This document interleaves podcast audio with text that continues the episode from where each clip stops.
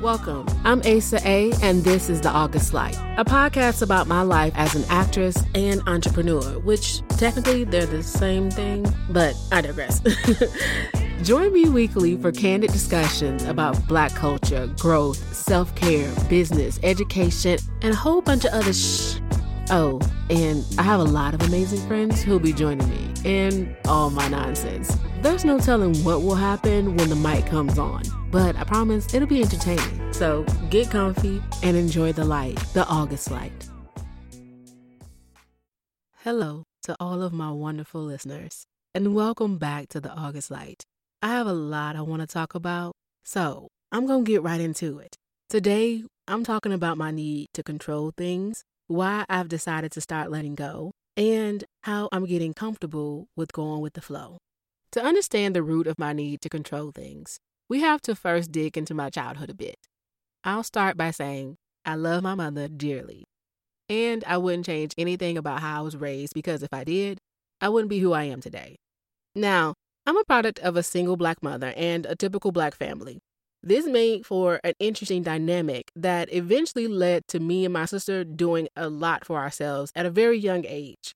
My mom went back to school when we were young to become a nurse. Her desire to create a better life for us became the perfect catalyst for Big Sis and I to start learning how to do it all.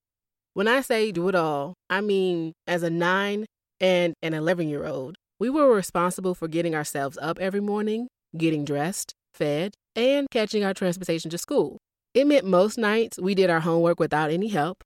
We got home, did our chores, sometimes, went to choir practice, Bible study, and church without being asked, and eventually became the ones calling or going to pay bills, with my mama's money, of course. Me and my sister could run a whole household by the time I was 10. So, why am I sharing all of this? Well, because having to do basically everything for myself before I was even a teenager meant I learned that if I wanted something done in life, I had to do it myself. I learned how to take control. Now, being self sufficient is a great life skill, but as you grow older, it wears on you. You rarely ask for help. People assume you know everything and treat you as such. People rarely check in on you or offer to do things for you because you're the one who has it all together, aka, you're the strong friend you start to feel like you have to take care of everyone, even when it's time for vacation. Everyone but you gets to be on vacation, and you're stuck in the position of being the one that has to figure it all out. Now, the one thing out of that whole list I want to focus on is the never being able to enjoy a vacation part, because a recent trip brought all of this to the surface.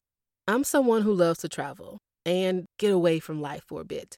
But in recent years, I've started to feel like my trips and travels have started to become less and less like a vacation, in part because I became a travel agent. But if I'm honest, that was just a formality because my family and friends used to always stick me with planning trips anyway. So I figured I'd get paid for it. However, being the one who planned the trips often made it very difficult for me to just enjoy my vacation.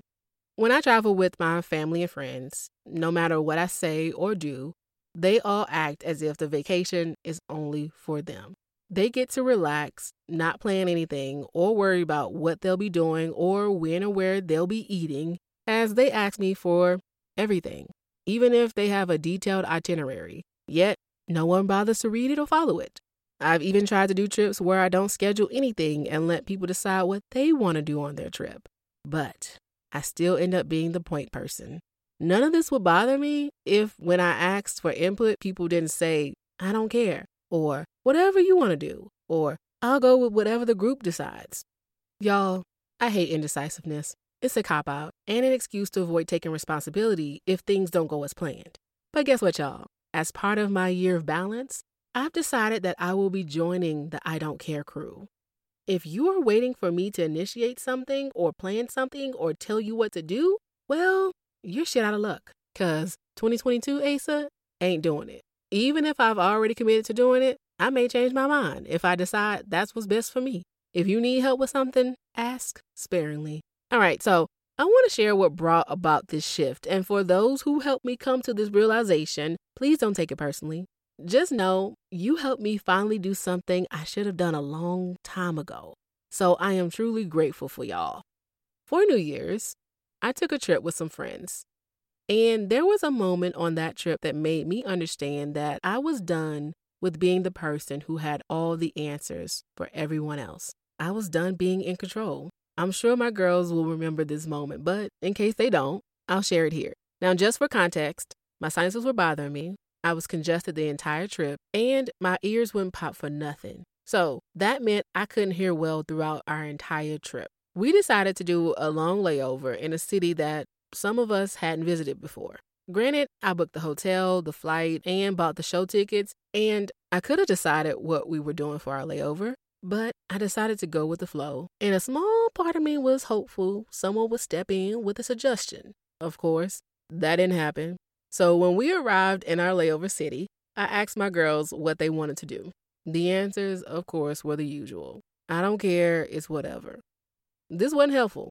And since I wasn't 100%, it really wasn't helpful because now I'm being forced to figure things out. I'm also feeling like it's my fault and telling myself I should have known better. And the controlling nature I'm trying to grow out of is now creeping back in. I eventually found an information desk and inquired about how to get to an attraction that I'd mentioned earlier to one of the girls. As I said earlier, I couldn't hear all that well at this time. So I turned to my girls and asked if they heard what the guy said. Both of them looked at me dumbfounded and basically said no. At that moment, I decided I wasn't doing it. I wasn't being the one that knew everything while everyone else got to sit back and just go with the flow. So I told them they needed to ask the same questions I just asked the guy, and I refused to share any information with them. Why? Not because I didn't want to, but because I shouldn't have been the only person paying attention. There should never only be one person in a group that knows all the details and plans, because if something happens to that one person, then everyone else is screwed. Thankfully, they went back and got the information, which reinforced what I had heard. And for the rest of the trip, they started pulling their weight. They stopped asking me what gate we were going to or what row we were sitting in, and they started to realize that they were paying attention more, which felt even better. Sometimes we have to stop doing things for others so they can learn to do things for themselves. It's like raising kids. You do everything for them when they're babies, but at some point, they have to learn to do things on their own like go to the bathroom, feed themselves, dress themselves, and so on. This experience may seem trivial, but I needed this moment just as much as they did. I needed to know that I could entrust others to carry the load because when you're the one who's always in control, you feel like you have to do it all by yourself. And the reason for that is deep down, you don't trust that anyone else will step in to help you because previous experiences have shown you that when you need people, they aren't around. That's called trauma, y'all. But I have a whole other episode talking about that. So let's not get sidetracked. I keep saying, I don't want to do it by myself.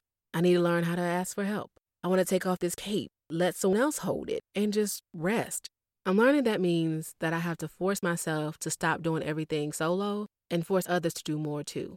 I thought this growth would come about by me asking for more help, but I haven't learned how to do that. So I've decided to use a skill that I am comfortable with, aka delegation, and use that skill as a way to ease the load I often carry. Y'all, I was tired most of 2021, and it wasn't from lack of sleep. It was because I was doing the work of 10 people, but I'm done taking on too much. I'm done trying to be super productive and dependable, which may mean that y'all don't get a new episode from me every week. Or I may release episodes on different days. I'm learning how to go with the flow. My current life is freeform in a lot of ways, and it often requires me to be fluid and flexible, which is something my acting coach tells us to do with our craft, but it speaks to our lives as well.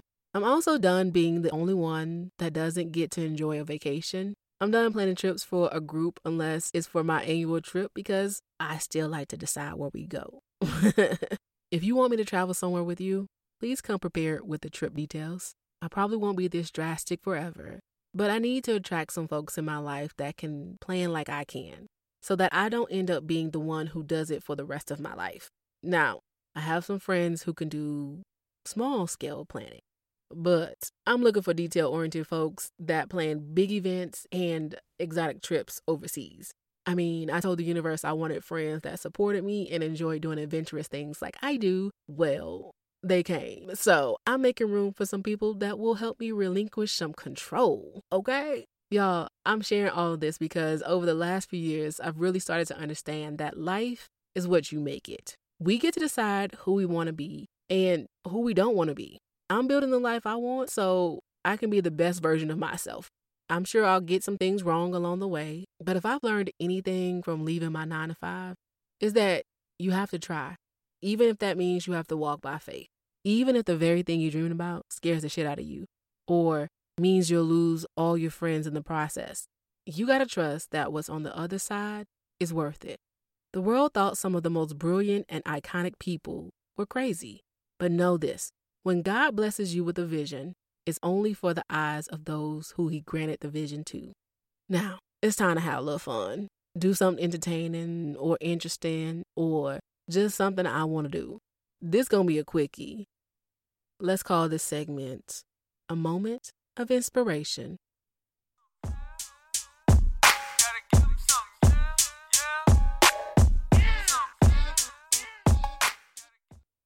So, I don't like breezing through black history because this country does that enough, which is evident by the fact they gave us the shortest month of the year to celebrate black history, which is American history, but we're not gonna go there right now. However, I do want to continue to share some black history and honor our culture, so that's what I'm gonna do. Today, I'm talking about the ones who did it first for us. On July 22nd, 1939, the United States appointed its first black female judge in New York City. Her name Jane Bolin.